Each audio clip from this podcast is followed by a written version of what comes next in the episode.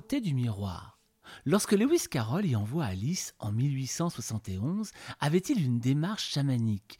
Car c'est bien de chamanisme et de l'autre monde dont il va être question maintenant. Celui qui nous prend par la main et nous partage ses visions de ce que nous ne percevons pas, ou peut-être de ce que nous ne percevons plus. Le thérapeute Sébastien Cazodehors a étudié l'anthropologie avant de devenir chaman ayahuasquero au cœur de l'Amazonie. Il est l'auteur de plusieurs ouvrages, dont le dernier, Vision chamanique aux éditions Vega.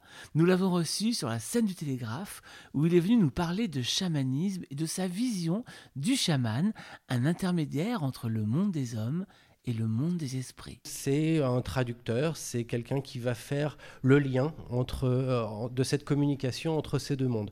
Donc le chaman dans l'Amazonie, puisque c'est euh, l'exemple que je connais encore le mieux, euh, voilà, c'est son travail. Il vit en dehors de la communauté parce qu'il doit toujours être reclus. Donc le chaman est un reclus traditionnellement parce que la solitude a une importance. Il vit en dehors de la communauté. Il vit en dehors. Pourquoi c'est important ça d'ailleurs? C'est important dans le fait que c'est dans le. On, pense toujours que le j'allais dire, l'entraînement chamanique, tout, tout ce qu'on, le, le, principal de l'entraînement, c'est justement l'état de conscience chamanique, cet état de conscience qu'on va chercher et modifier. Et en fait, non. Le plus difficile, c'est l'autre, c'est l'état de conscience ordinaire. Parce que c'est celui-là avec lequel on doit toujours avoir un ancrage pour pouvoir revenir, pour pas se perdre, pour pouvoir garder ses référents correctement. Parce que la grande difficulté finalement, c'est de savoir faire la différence entre ce qui est à nous et ce qui n'est pas à nous. Parce que quand on se balade dans certains mondes, on a, parfois beaucoup de difficultés à faire cette différence-là. Et comme on projette beaucoup de choses, si on prend après ces projections comme étant euh, des messages euh, venus euh, de je ne sais où, ben, le problème c'est qu'on est en train de reprendre une projection et de se l'ancrer un peu plus, ce qui va généralement causer des décalages un peu psychologiques chez les personnes, qui n'est pas toujours souhaitable. Vous parlez en plus, vous, maintenant de néo-chamanisme. Vous, êtes, vous avez été un néo-chaman, parce que vous n'êtes plus chaman, hein, il faut le dire. Non, non. Vous avez été un néo-chaman Oui. C'est quoi un néo-chaman? Il y a une différence entre euh, le néo-chamanisme et le chamanisme interculturel. Euh, quand on va, euh, quand un occidental va au milieu de l'Amazonie voir un chaman indigène, normalement, ça, c'est du chamanisme interculturel. Donc il y a deux cultures qui sont très différentes, qui doivent essayer de se comprendre dans, une, dans un contexte où l'une des deux ne comprend rien. Donc ça, c'est très compliqué. Donc cette difficulté-là fait qu'on a tendance à avancer du coup vers le néo-chamanisme. C'est-à-dire que le chaman indigène, c'était les premiers à faire du néo-chamanisme, vont s'adapter eux-mêmes à leurs patients, aux gens qui viennent les voir. Donc euh, ça va être... Euh, une adaptation sur les rituels, une adaptation sur les explications. la simple, la première grande adaptation, déjà, c'est que les patients prennent l'ayahuasca. Normalement, les indigènes, c'est très très rare qu'ils le prennent. C'est pas quelque chose qui est coutumier. Les, occidentaux, nous, quand on veut y aller, on veut le prendre. On veut pas rester assis à côté pour regarder ce qui se passe. Donc, euh, ce qui nous intéresse, c'est d'aller vraiment voir et de plonger dans le grand bain. Mais les indigènes, non. C'est pas traditionnellement, c'est pas ce qui se fait. Ils vont voir le chaman. Le chaman prend la plante se déplace dans ces mondes, fait l'intermédiaire entre les deux, et la nuit s'arrête comme ça. Ils ont des devoirs à faire, des, traitements, euh, tout un tas de messages à, ramener chez eux, et puis voilà. Là déjà, on fait du néo-chamanisme parce que les Occidentaux, quand ils vont, ils prennent la plante. Donc ils se mettent dans le même dans le même bain que le chaman finalement. Donc ils partent dans le même voyage. Et ça, déjà, rien que ça, c'est du néo-chamanisme, parce que c'est quelque chose qui est très compliqué. Quand on a annoncé cette soirée, il y a eu vraiment un, vrai mouvement. D'ailleurs, merci vraiment d'être là aussi nombreux ce soir. Et on a refusé beaucoup de gens. Qu'est-ce qui fascine chez le chaman C'est pas le chaman qui fascine, c'est justement ce qu'il y a derrière le miroir d'Alice. Parce que on l'a tous en nous et on le sent tous. Euh, on entend beaucoup souvent des gens qui vont dire qu'ils se sentent coupés d'elles-mêmes, des personnes qui sont coupées d'elles-mêmes ou qui se sentent coupées de l'univers. Le principe est simple, on peut ni être coupé de soi-même, ni être coupé de l'univers. C'est fondamentalement impossible. Par contre, il y a certaines personnes qui vont sentir qu'il manque effectivement quelque chose. Et ce lien, c'est ce lien à l'imaginal, ce troisième, ce troisième pilier qu'on a. On a le pilier du corps, le pilier de l'esprit, et il y a ce pilier de l'imaginal qui a été un peu éradiqué au fil des siècles euh, dans notre philosophie. Alors justement, on y vient à cette fameux imaginal parce que alors moi quand j'ai quand j'ai lu ce, livre, au début, je me suis un peu perdu entre l'imaginaire, l'imaginal. Ce sont deux choses très différentes. Et alors toi, tu parles euh, du monde imaginal, du corps imaginal, de la notion d'imaginal.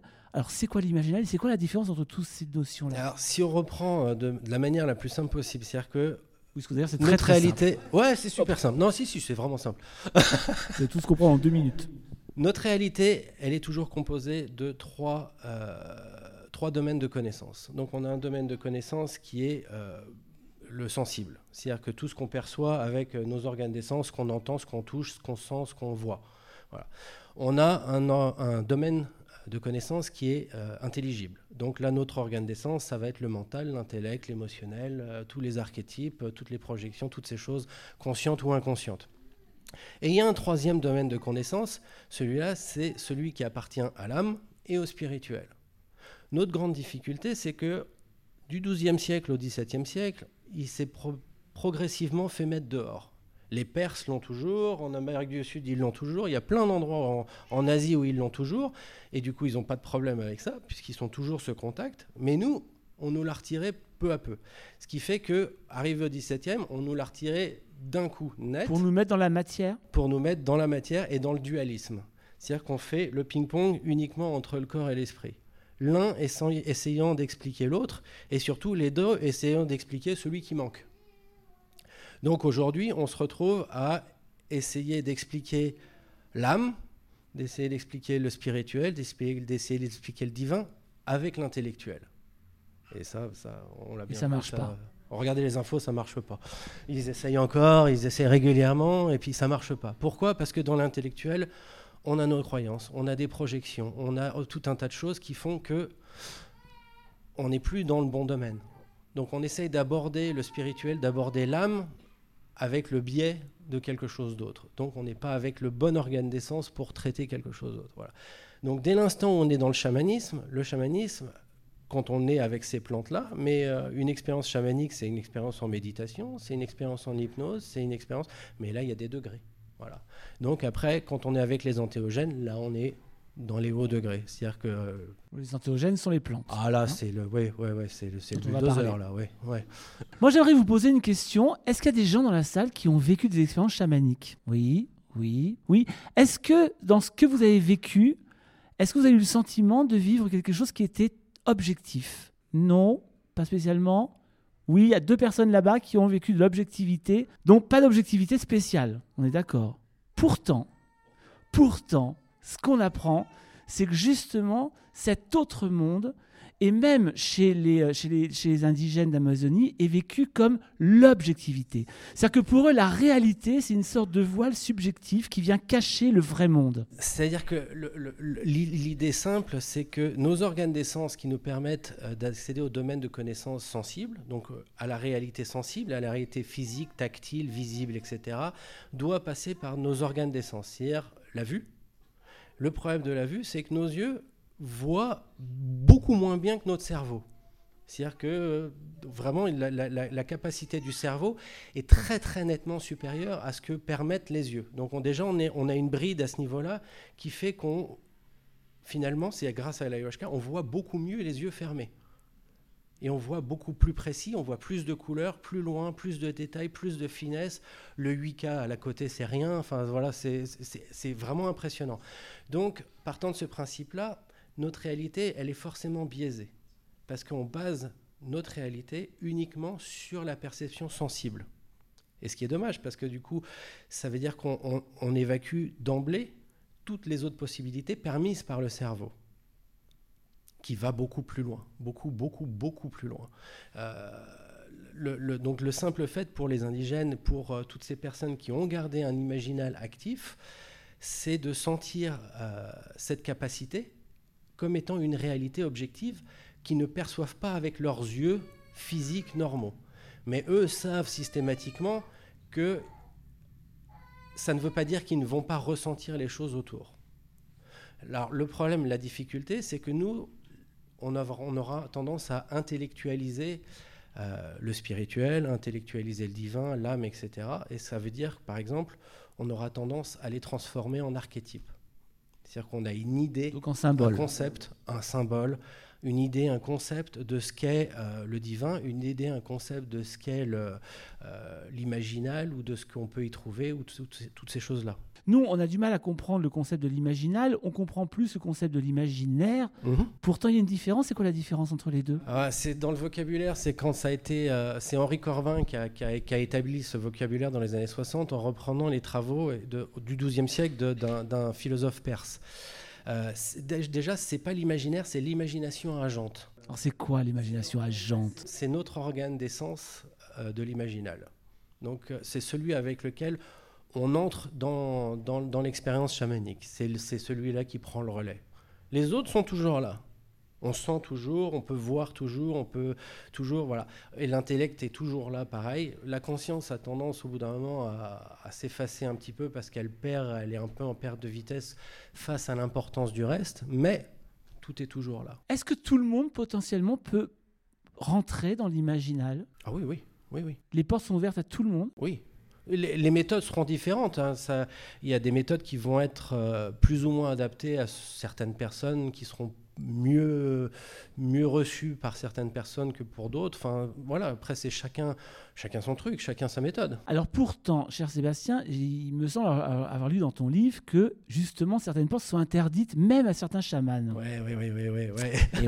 Moi, je piège toujours. Hein, euh, non, non, non, ouais, c'est vrai, c'est vrai. Il y, a des choses où il faut pas aller trop vite. C'est-à-dire que... Euh, il y a des plafonds, il y a des, frontières à respecter qu'on peut finir par dépasser au bout d'un moment.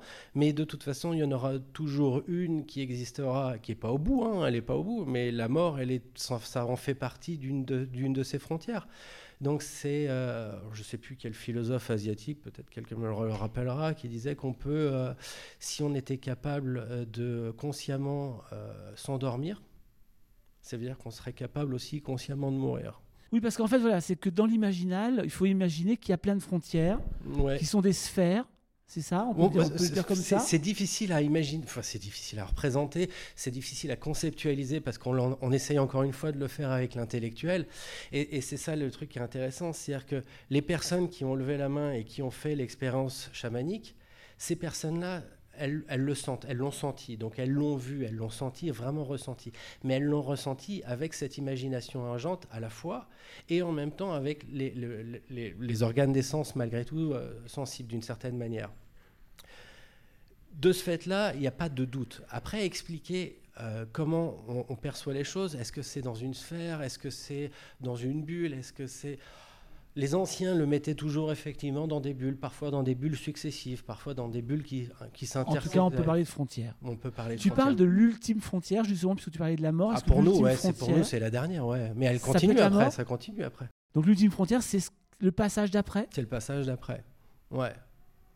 Celui-là, quand on s'en rapproche, il fait bizarre. T'écris dans ton livre, c'est dans ce monde imaginal, ce monde de la vraie connaissance de soi, que les plus grandes révélations peuvent se faire lorsqu'il y a un lien et un dialogue efficace entre le conscient et l'inconscient. À quoi est-ce qu'on peut s'attendre et c'est quoi un dialogue entre le conscient et l'inconscient? C'est, je, je parlais tout à l'heure de toutes ces projections et ces archétypes qu'on a et qui se révèlent dans, dans, dans, dans l'expérience chamanique. C'est-à-dire que quand on prend l'ayahuasca, on a des tonnes de visions qui viennent. Et on a du mal parfois à faire la part des choses. Tout le travail, euh, l'entraînement du chaman, c'est justement d'arriver à faire la part des choses.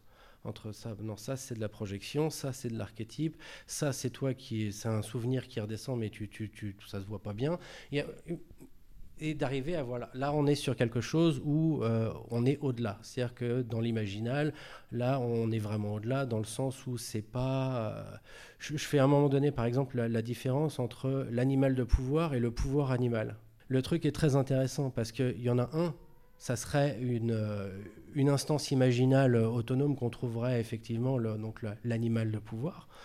Et le pouvoir animal, ça n'a rien à voir, c'est juste une projection euh, d'une caractéristique euh, psychologique Euh, donc c'est quelque donc chose. une interprétation. Ah, c'est totalement une interprétation. On donne une forme à quelque chose dont on a besoin ou, qui nous manque ou, quelque chose comme ça. C'est-à-dire que si on veut, je sais pas, euh, de la noblesse, euh, on va voir l'aigle, l'aigle qui plane dans le ciel. Mais c'est pas notre animal totem. C'est juste un pouvoir animal qui nous rappelle que cette noblesse a une importance dans notre vie, qu'on en a besoin particulièrement maintenant ou, ou qu'on en a trop. Toi, tu as fait du chamanisme ayahuasca ayahuasca, avec l'ayahuasca. Il y a plusieurs formes de chamanisme. Mm. Est-ce que du coup, il existe plusieurs formes de monde imaginal? Alors, c'est le. On a tendance à déjà en tant que chaman, mais même n'importe qui qui a été en contact avec l'ayahuasca ou avec n'importe quelle autre plante, c'est de les personnifier. Pourquoi? Parce qu'il y a une relation et un lien qui s'établit. Euh, ça vient principalement du fait que quand on rentre dans l'imaginal, on a c'est de toute façon toujours une fusion. Donc, euh, de ce qu'on voit, c'est dû à une fusion. C'est avec une fusion entre euh, ce domaine intelligible, ce domaine sensible et ce domaine imaginal. Donc, une fusion entre notre conscience, notre inconscient, tout ce qu'il y a dedans, hein, et euh, l'imaginal et la plante qui accompagne. Ah oui, parce que elle, a son importance parce que c'est une plante qui a existé dans un certain contexte, dans un certain milieu, qui a été ritualisée malgré tout, qui a été plantée pour un, certain office à un moment donné. Et donc, malgré tout, l'ayahuasca en elle-même a une personnalité propre qui va influer sur le produit final de ces visions. C'est-à-dire que les visions qu'on a avec l'ayahuasca ne sont pas les mêmes exactement que celles qu'on a avec les champignons, que celles qu'on a avec le San Pedro, le peyote ou quoi que ce soit. Ça veut dire qu'on peut avoir plusieurs corps et plusieurs mondes? C'est le même monde, c'est juste pas les mêmes lunettes?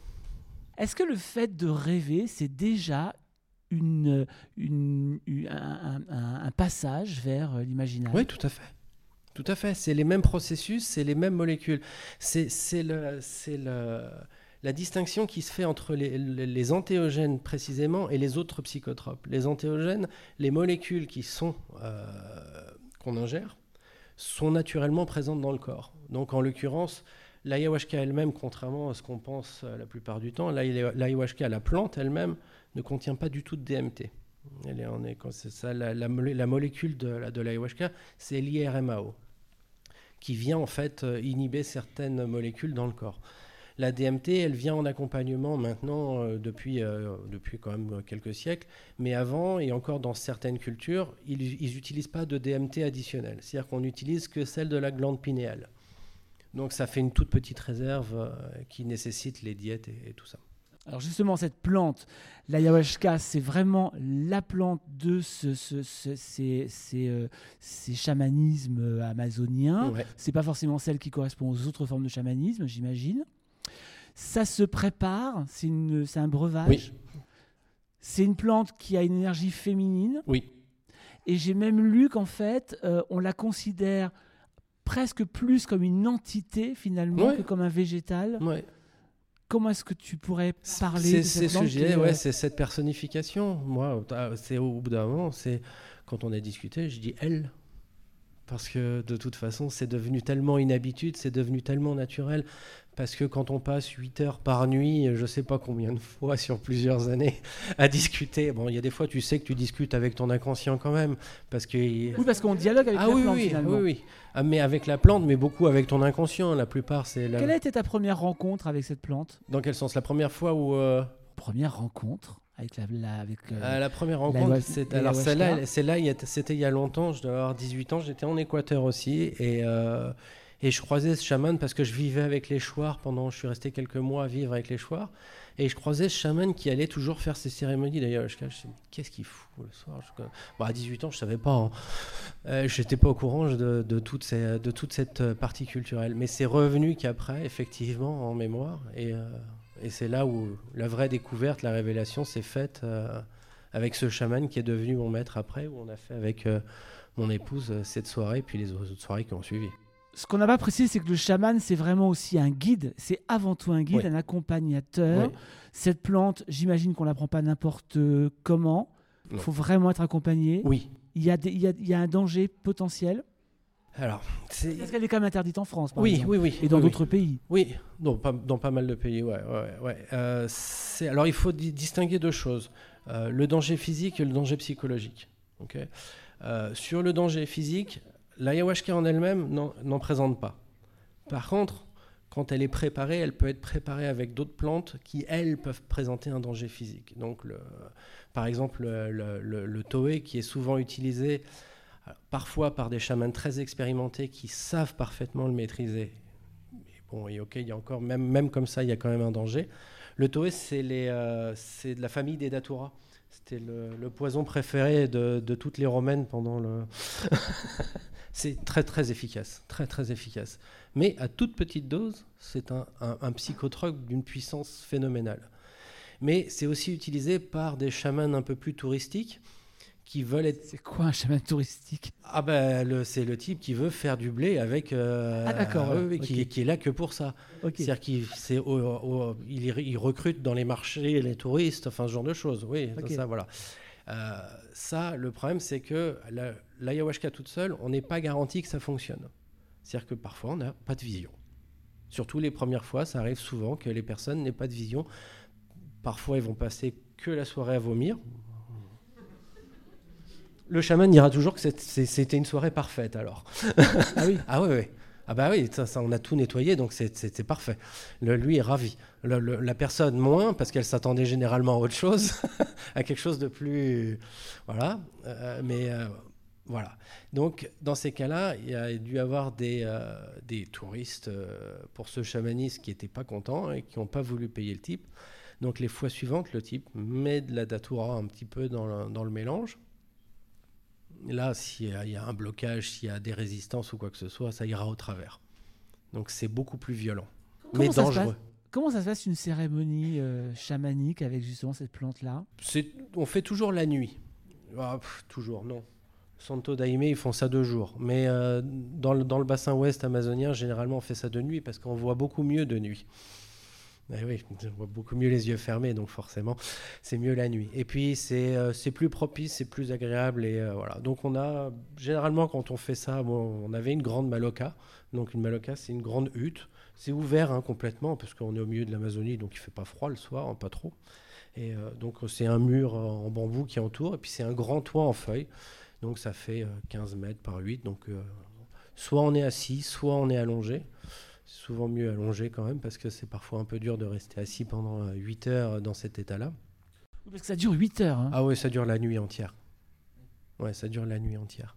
Donc c'est, il y a toute une partie effectivement rituelle. Donc on prend le temps aussi d'expliquer aux gens déjà comment ça a été préparé, comment ça a été fait, euh, comment ça fonctionne, pourquoi, comment, enfin toutes ces choses-là, parce que c'est important euh, déjà que les gens se sentent un peu euh, en communication avec le type qui va les accompagner quand même dans un voyage un peu particulier, surtout si c'est les premières fois, et, et, de se sentir à l'aise et en confiance. C'est, ça fait énormément. Énormément. C'est vraiment important de rappeler qu'on n'utilise pas ça comme ça tout seul chez soi. Ah ouais, non non, non. vraiment non, tu vois, je disais pour le, même en overdose, ça va, on s'en remet physiquement, ça fait pas de dégâts, ça fera pas de dégâts, ça, ça va, ça va te coller des niveaux de sérotonine qui vont être au plafond pendant des semaines après. Donc ça, c'est plutôt pas désagréable, mais euh, par contre, au niveau psychologique, si tu fais euh, ça chez toi et que tu tapes en plus une cérémonie qui est vraiment forte, là, tu te retrouves avec toutes ces projections, tous ces archétypes, toutes ces choses, tu sais plus quoi en faire, tu sais plus d'où ça vient, tu sais plus à quoi ça ressemble et tu sais pas pourquoi c'est là. Tu as des messages qui viennent, tu penses que ça vient de l'extérieur alors que c'est ton inconscient qui est en train de te balancer des trucs que tu as essayé de cacher. Tu reviens le lendemain matin, c'est pire que la veille. Donc là, on n'est plus vraiment dans quelque chose de bénéfique, de productif ou de, de constructif.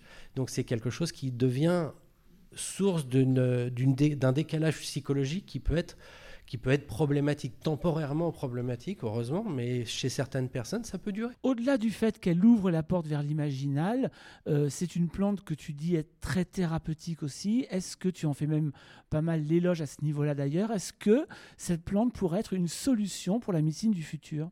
Elle, est, elle, elle, est recherchée, elle est encore recherchée. Il y a eu pas mal de recherches euh, en Espagne, il y en a eu euh, en Hollande, il y en a eu aux États-Unis et en Amérique du Sud, il y en a régulièrement.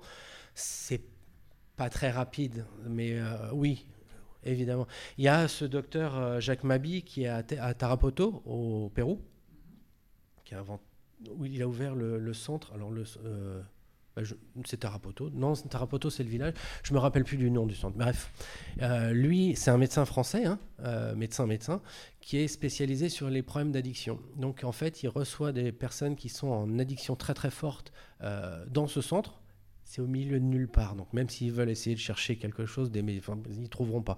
Donc, c'est vraiment très loin, coupé du monde. Et il va les prendre pendant des semaines pour les nettoyer, les purger avec des plantes, changer de régime alimentaire. Bien celle-ci.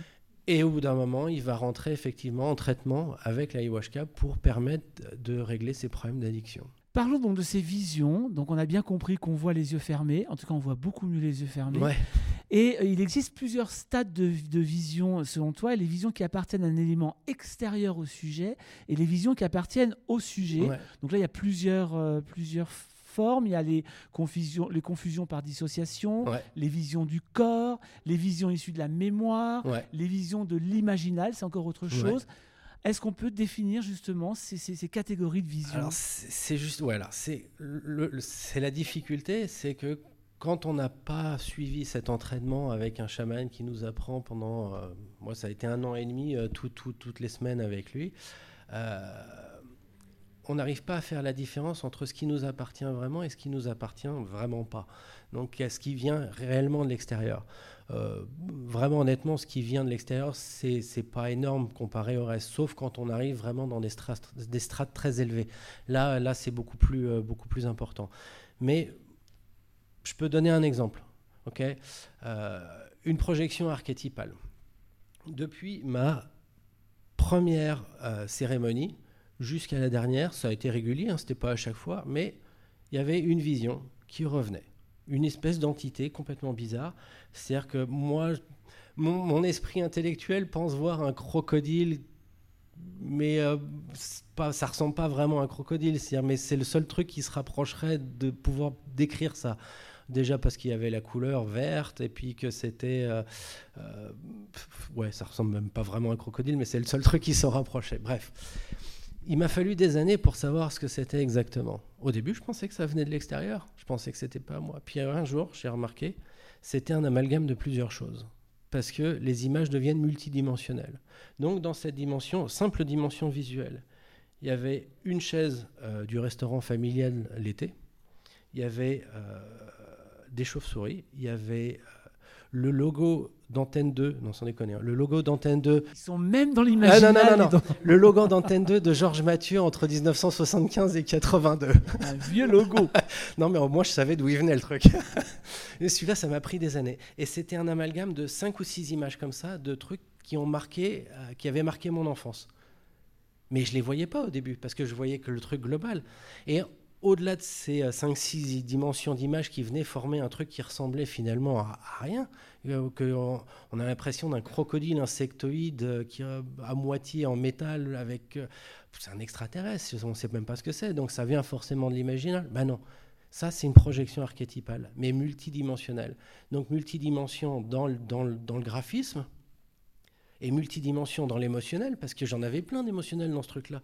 Il y avait de l'émotionnel qui était rattaché à cette chaise, de l'émotionnel qui était rattaché à ce logo que j'avais dû voir à la télé quand j'étais petit, euh, dans un, dans un contexte particulier. Et en fait, c'est un archétype pour moi qui représentait juste la famille.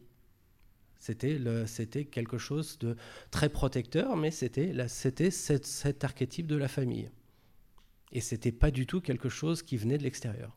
Mais ça m'a pris des années avant de réaliser que c'était c'était pas le cas. Euh, j'ai envie d'imaginer finalement que quand on démarre, quand on démarre c'est ce travail-là euh, chamanique, alors pas en tant que chaman, mais même en tant que, client, enfin sujet, euh, on va certainement effectivement avoir ces visions-là. Est-ce que ce sont des petits paravents avant d'arriver finalement à la vision de l'imaginal ou pas? Même pas forcément. Il y en a qui y vont direct. Il y en a vraiment qui vont direct. Ça a été toujours, je reprends toujours cet exemple parce que c'était un, un, type qui m'a bluffé euh, complètement. Un Indien, un type qui venait de Bangalore, un ingénieur chez IBM. il est débarqué en Équateur. Il dit Ça faisait trois ans que j'ai entendu parler dans un magazine, j'ai vu l'ayahuasca, ça m'a intéressé. Donc il a pris un rendez-vous pour venir faire une cérémonie d'ayahuasca. Lui, un quart d'heure après, il était parti. Ça avait fonctionné parfaitement il y avait des gens qui faisaient ça pleurait, ça criait, ça il y avait plein de choses à côté. Lui n'a rien entendu. Il est parti tellement loin visiter tout ce qu'il avait à visiter, il est revenu. Il a fait direct à l'imaginal. Ceci dit, est-ce qu'il y a un danger à partir très loin? Oui, on peut se perdre.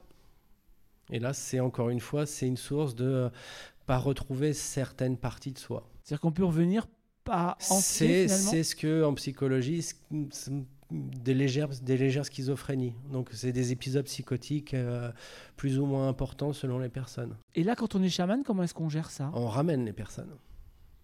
Donc, on a la capacité de le faire. Oui. Les chants sont, sont là généralement aussi pour moduler beaucoup les, euh, les, les, intensités. C'est-à-dire qu'on on prend cette habitude. C'est-à-dire la molécule de l'IRMAO, son premier nom, ça a été la télépatine. Parce que les scientifiques. on peut expliquer ce que c'est que l'IRMAO L'IRMAO, c'est la molécule de l'ayahuasca, le, principe actif de l'ayahuasca. Euh, la DMT, c'est celui qui va donner la lumière, la couleur et les formes géométriques qui vont ensuite être modulées pour, euh, par l'IRMAO pour arriver à, des visions construites. donc, c'était son premier nom, c'était la télépatine, parce que euh, quand on est tous dans cette maloca le soir, on a cette espèce de soupe énergétique dans laquelle on est un peu tous connectés et un peu tous à sentir les choses les uns des autres. Il y a des partages de visions, c'est assez marrant de temps en temps de voir quand on, quand on a des visions qui s'échangent, où on se regarde à deux, on dit oh, Ouais, toi aussi, ok, c'est bon, ça c'est fait. parce qu'on a pensé, vu le même truc au même moment. C'est-à-dire ça, c'est toujours assez, assez. C'est-à-dire que c'est passé d'une personne à l'autre, parce qu'on sent que c'est pas la nôtre pour le coup, et on voit bien la différence. Et euh, cette télépatine, donc, euh, fait qu'on est capable de sentir ces choses-là, de voir où les visions. Moi, j'arrivais parfois, avec certaines personnes, pas avec toutes, juste en posant la main, à voir certaines, de leur, de ce qui, certaines choses qu'ils voyaient. Voyaient. Et donc ça, c'est bien pratique parce que ça permet aussi de voir si ça part un peu trop loin ou quoi que ce soit. Et donc les chants, dans ces cas-là, permettent de moduler et de ramener soit de relever euh, l'énergie qui est un peu parfois un peu lourde pour X raisons, soit au contraire de l'écréter pour que ça, ça redescende et que ça rappelle les gens dans des terres un peu plus familières. Vous écrivez à propos de certaines visions qui peuvent être vécues comme assez violentes. Plus la personne aura caché ses propres souffrances pour essayer de les y oublier, plus l'inconscient s'exprimera fortement quand il prendra enfin la parole.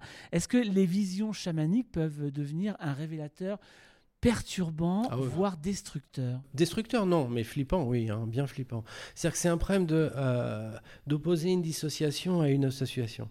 Quand on prend l'ayahuasca, on rentre dans cette association. C'est-à-dire qu'on euh, on s'associe pleinement à l'expérience avec l'ayahuasca dans l'imaginal. Donc le but, c'est de pousser vers cette, euh, cette association psychologique profonde.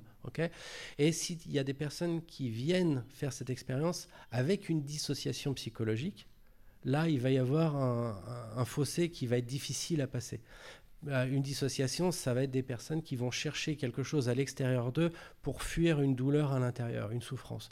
Euh, ça peut être des mémoires, donc on va chercher, euh, c'est ce qu'on on va dire au bout d'un moment, les gens qui commencent à être un peu trop perchés parce qu'elles vont chercher trop loin à l'extérieur d'elles des choses pour essayer de solutionner des choses qui sont à l'intérieur. Ça leur permet de se dissocier suffisamment pour pas sentir ces souffrances. Tu vois Donc quand tu euh, rentres dans quelque chose qui va vouloir tout réassocier sans te demander ton avis, parce que l'ayahuasca, elle, elle, elle, a 8 heures, euh, elle a 8 heures, elle a du mmh. boulot, elle va le faire, elle va le faire jusqu'au bout. Donc euh, cette association forcée, va forcer justement la personne à, lâcher, cette dissociation et à se retrouver face à ce qu'elle fuyait. Et là, c'est, ça peut être dur, ça peut être très brutal. Donc ça peut, euh, ça peut même aller, moi je l'ai eu deux fois, où des personnes qui rentrent pendant une demi-heure, trois quarts d'heure dans des vraies terreurs. Généralement, les gens qui venaient te voir quand tu étais chaman, c'est des gens qui venaient guérir quelque chose, c'est, toujours ce qui motive finalement. Ou chercher quelque chose ou chercher quelque chose. A des personnes qui euh, sont entre, entre, deux vies, entre deux vies, qui cherchent à, à, explorer, à se connaître mieux elles-mêmes, parce que c'est le principe, euh, c'est le principe du, euh, du, du, travail chamanique finalement. Ouais, pour répondre à des questions, pour trouver les bonnes questions déjà, parce que la réponse elle, est rarement importante, c'est toujours la question qui est difficile, et, et d'arriver à à, se trouver, à trouver une part d'elle-même. Il y en a qui vont après pour des problèmes physiques, parce qu'effectivement, il y a ce, cette capacité de réparation, et puis cette capacité, comme on disait, de faire ce lien entre le monde sensible, donc entre le corps, entre l'intellectuel et le spirituel. Donc l'imaginal euh, revient, dans revient dans la partie et reconnecte tout. Donc euh, c'est vrai quand on a le corps qui est en souffrance, par exemple, ça permet de refermer le triangle et de pacifier certaines choses, de, euh, d'aider à mettre de la compréhension et euh, de la lumière. Je me suis posé la question, euh, on, parle, on parle des mémoires akashiques, c'est cette bibliothèque finalement qui englobe l'ensemble des connaissances de l'univers. Est-ce que l'imaginal, ce serait finalement une autre traduction de ça? Alors, c'est, c'est, ah, j'avoue que c'est hyper difficile. Ça en fait partie, mais la, cache, la cache, c'est un, élément. C'est la cache, c'est le, c'est le, le fameux cinquième élément d'Aristote, c'est l'éther d'Aristote. Donc euh, la cache, c'est, la version, euh, j'allais dire orientale de notre éther d'Aristote, mais c'est le cinquième élément alchimique. Donc c'est celui qui, sous, qui sous-tend tout. L'éther, c'est, c'est, Shiva. Shiva, c'est tout ce qui n'est pas. Donc c'est cet éther-là qui est important. C'est pas un monde, c'est pas un domaine, c'est pas c'est pas un lieu, c'est pas quelque chose qu'on visite. La cache, c'est c'est quelque chose qui est et qui n'est pas.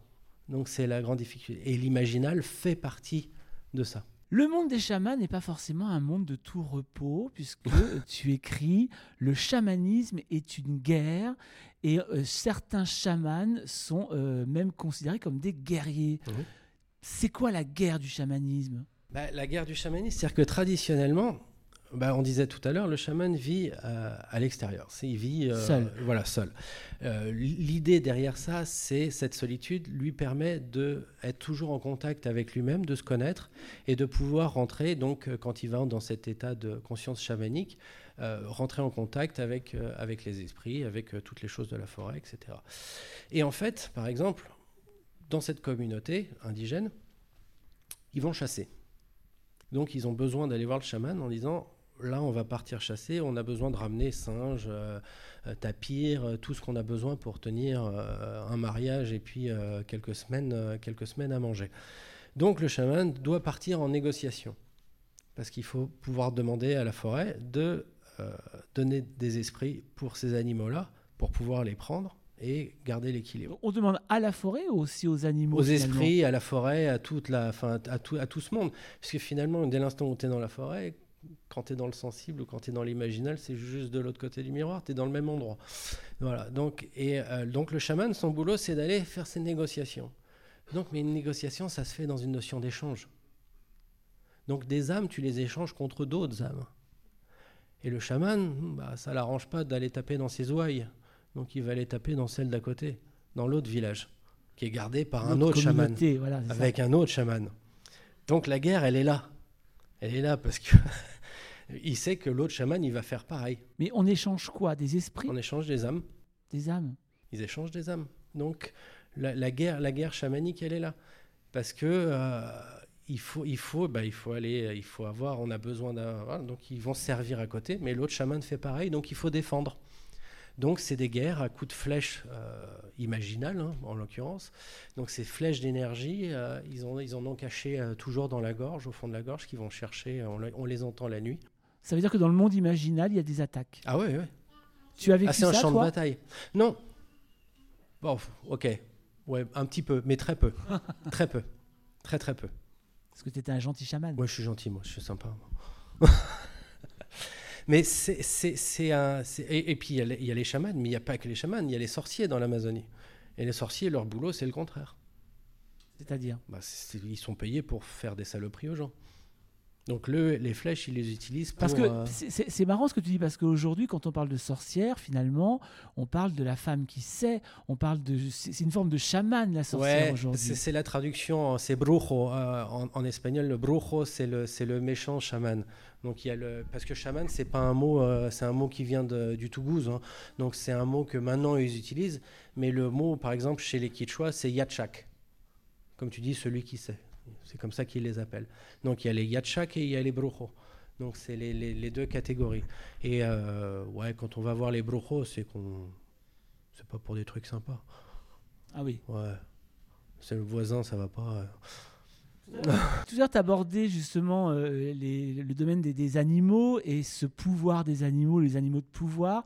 L'animal est particulièrement un archétype ou un symbole important dans le monde chamanique et dans, euh, dans l'imaginal. Ouais, très important. Alors, il y a, euh, y a l'animal totem, l'esprit animal, la capacité animale. La différence entre tout ça, c'est quoi? Bah, Entre ce qui t'appartient et ce qui t'appartient pas ce qui est une projection, ce qui est un archétype, ce qui est un symbole. L'animal totem, c'est une projection, par exemple. L'animal totem, là, on est vraiment, on est censé être sur euh, une représentation. Enfin, alors, c'est le truc, c'est que l'animal totem ou euh, ou l'animal de pouvoir, ça, va être une représentation de quelque chose.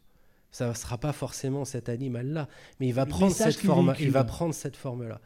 De là à dire que euh, la forme, c'est toi qui lui as donné de manière archétypale, comme moi avec mon crocodile, tu vois, parce que je dis, oh, bah, ça ressemble plus ou moins à un crocodile.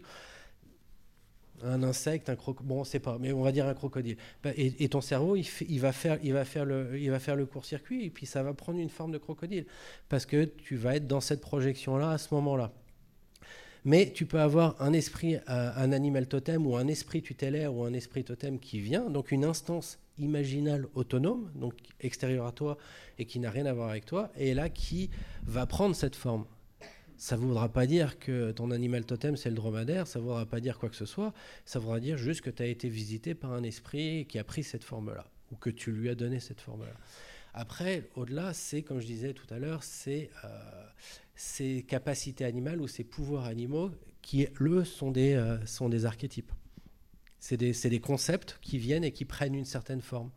Comme nous, c'est le principe d'anthropomorphisation où on voit le, chameau qui a un air dédaigneux, le lion qui a l'air majestueux, l'aigle qui a l'air euh, noble, et tout ça. Et ça parce que notre cerveau voit dans les traits de ces animaux-là des traits, des caractéristiques euh, humaines qui représentent euh, ces, caractères psychologiques. Dans ce livre, il y a tout à la fin, il y a toute une liste d'animaux comme ça, avec justement ces traits de caractère et ce qu'ils viennent euh, raconter de nous quand, en tout cas, ils nous correspondent ou quand on les croise. Rats, peut-être, dans l'imaginal. L'imaginal est comme ça rempli d'un tas de, de, de, personnages. Est-ce qu'on y trouve des personnages absolument euh, euh, impossibles à créer, à imaginer? Oui. Ouais. Euh, quand, quand, quand, on comme ce crocodile, par exemple. Ouais, comme ce crocodile. Mais là, en l'occurrence, c'était un, c'était un bel archétype à moi. C'était un, un, joli morceau de mon inconscient qui prenait une forme complètement, euh, complètement ubuesque. Donc c'était, euh, c'était un délire à voir vraiment à chaque fois. Et puis comme il y avait cette familiarité parce qu'il revenait régulièrement, bah forcément, ça, ça, ça, crée des liens avec son inconscient. Et c'est ça que, dont je parlais quand je disais que c'était une, une communication aussi avec ton, avec ton inconscient. Parce que quand il vient, tu sais qu'il y a quelque chose qui se passe dans ta famille, parce que c'est ce qu'il représente, donc il est là pour une bonne raison. Cette, partie de ton inconscient vient pas en, avant pour, euh, sans aucune raison. Donc euh, il y, a quelque chose à creuser, quelque chose à, à discuter, à réfléchir. Et c'est l'avantage dans ces cas-là, c'est que ce mur qui existe entre euh, la conscience et notre inconscient, on a vraiment un mur euh, bien, bien fermé où il n'y a pas de communication, sauf la nuit où il fissure un petit peu et là, là ça suinte, euh, ça suinte par, au travers de rêves qui sont un peu cryptiques quand même parfois, où on ne comprend pas vraiment toujours ce que ça peut vouloir dire et ce que, pourquoi c'est venu là. Mais là, on prend l'ayahuasca, le mur tombe et on a le décodeur. Donc la discussion peut s'installer. C'est-à-dire que vraiment, on pose des questions, on a des réponses. On a des trucs qui viennent. Ah, Et puis généralement, c'est ce qu'on appelle euh, souvent la plupart du temps, c'est le puzzle. C'est-à-dire qu'on voit bien, dans une problématique de vie qu'on peut avoir, on voit bien les éléments du puzzle. Là, on a un élément de mémoire, là, on a un élément traumatisant, là, on a un souvenir de quelque chose, là, on a un ressenti. Puis il y a plein de puzzles comme ça, plein de pièces qui sont là. Puis d'un coup, l'ayahuasca, on pose la question, puis elle regarde, il fait, oui, mais regarde. Puis elle remet un devant, un là, puis celui-là, il va aller plutôt là, puis, là, puis tout d'un coup, l'image se forme. Et là, il y a un truc qui se passe, et vlan, ça descend parce qu'on a compris le lien qui existait entre tous ces événements dans nos vies. Et c'est euh, et c'est ce qu'on fait quand on euh, quand on, on, est dans un processus de psychothérapeute psychothérapeutique. Euh, c'est ça qu'on fait, c'est retrouver ces, ces, pièces de puzzle, retrouver ces liens dans les histoires pour arriver à construire cette image finale. Et quand on a l'image, bah, le truc il tombe. Puis finalement, bah, ça y est. Dix ans à être chaman en Amazonie, qu'est-ce que tu as appris? Qu'est-ce que le chamanisme t'a appris? Bah, Tout le principe du chamanisme, c'est d'apprendre à te connaître toi-même. Déjà, avant toute chose, c'est le, le plus gros du, euh, du travail. On, voit, on, pense toujours euh, à l'aspect technique des choses, mais ça, c'est notre côté intellectuel qu'on ne veut surtout pas lâcher, ce qu'il va falloir décortiquer. Et ça, c'est la méthode scientifique qui est la meilleure hein, pour aborder ça. Hein. C'est la plus efficace. Moi, je notais toujours tout euh, quand je faisais mes, mes, préparations au, millilitre, au gramme, machin, pour, pour voir comment ça changeait d'une fois, fois sur l'autre. Parce que le facteur qui change toujours, c'est c'est toi. Donc euh, voilà, mais là, donc là, toujours la méthode scientifique. Mais c'est ce que tu apprends, c'est-à-dire que euh, c'est pas les techniques qui sont importantes. Euh, quand le chaman te dit, bon, ben maintenant, pendant trois semaines, tu vas diéter cette plante. Ok, bon. Trois semaines d'arrosacha, c'est pas bon, mais tu, tu, te bois un litre d'arrosacha tous les jours pendant trois semaines. Pourquoi? Parce que ça te met dans un état légèrement différent de la normale c'est pas un psychotrope, mais ça, ça t'es bizarre. Tu vois, t'es pas exactement comme t'es. Voilà. Et en fait, ça t'apprend toujours à, te recentrer et à te retrouver toi-même et à savoir où tu es en tant que ton ego, tu vois, ton ego, où est-ce qu'il est exactement? Est-ce qu'il est par du soi? Comment est-ce que ça bouge quand tu fais bouger quelque chose en prenant, en prenant une plante comme ça? Donc tu diètes des plantes.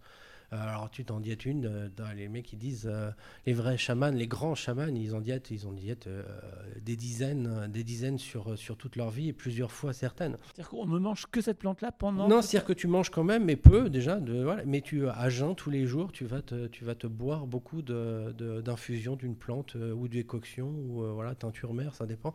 de certaines plantes. Donc, tu as des préparations. Et en fait, c'est juste pour créer ce décalage, pour toujours voir où tu es, toi. Donc en fait, le, chamanisme, c'est toujours c'est la recherche de soi. Donc c'est le truc qui est passionnant, c'est-à-dire que euh, le chaman avec qui j'ai appris, il fait chamanisme, c'est un travail de déconstruction. Quand tu ouvres la porte, il y a des cartons partout, il y en a qui sont même pas étiquetés, il y en a qui sont fermés, il y en a qui sont cachés sous le tapis, à la cave, dans le grenier, machin. Et on va reprendre les cartons un par un en par ordre de priorité, hein, euh, pas forcément les plus gros dès le début, parce que voilà. Et, on va les ouvrir, regardez, non, refermer, étiqueter, ranger proprement. Donc c'est déconstruction, reconstruction.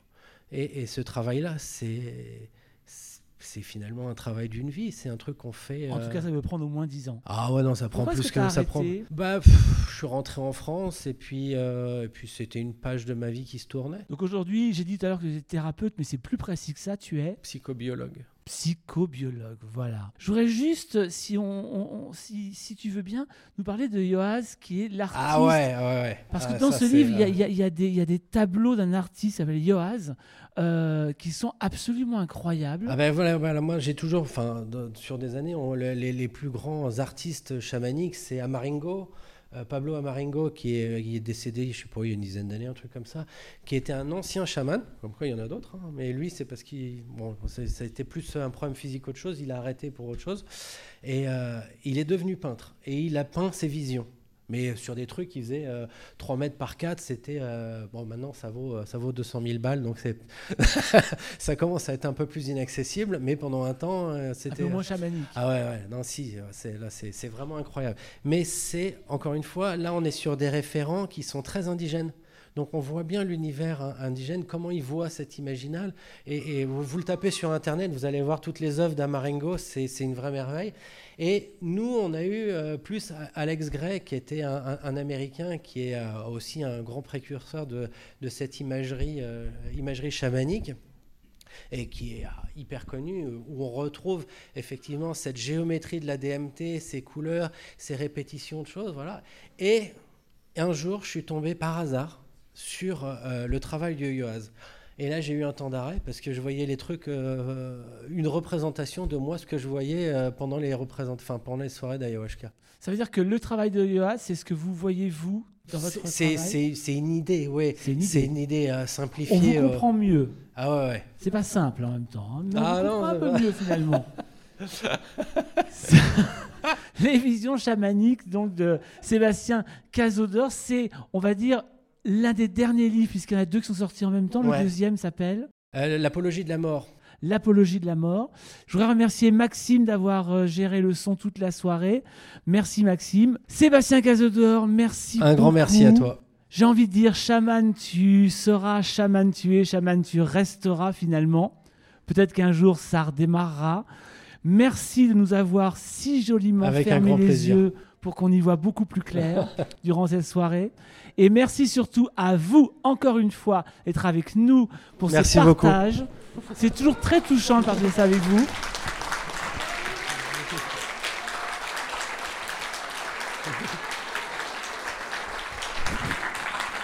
Merci Sébastien.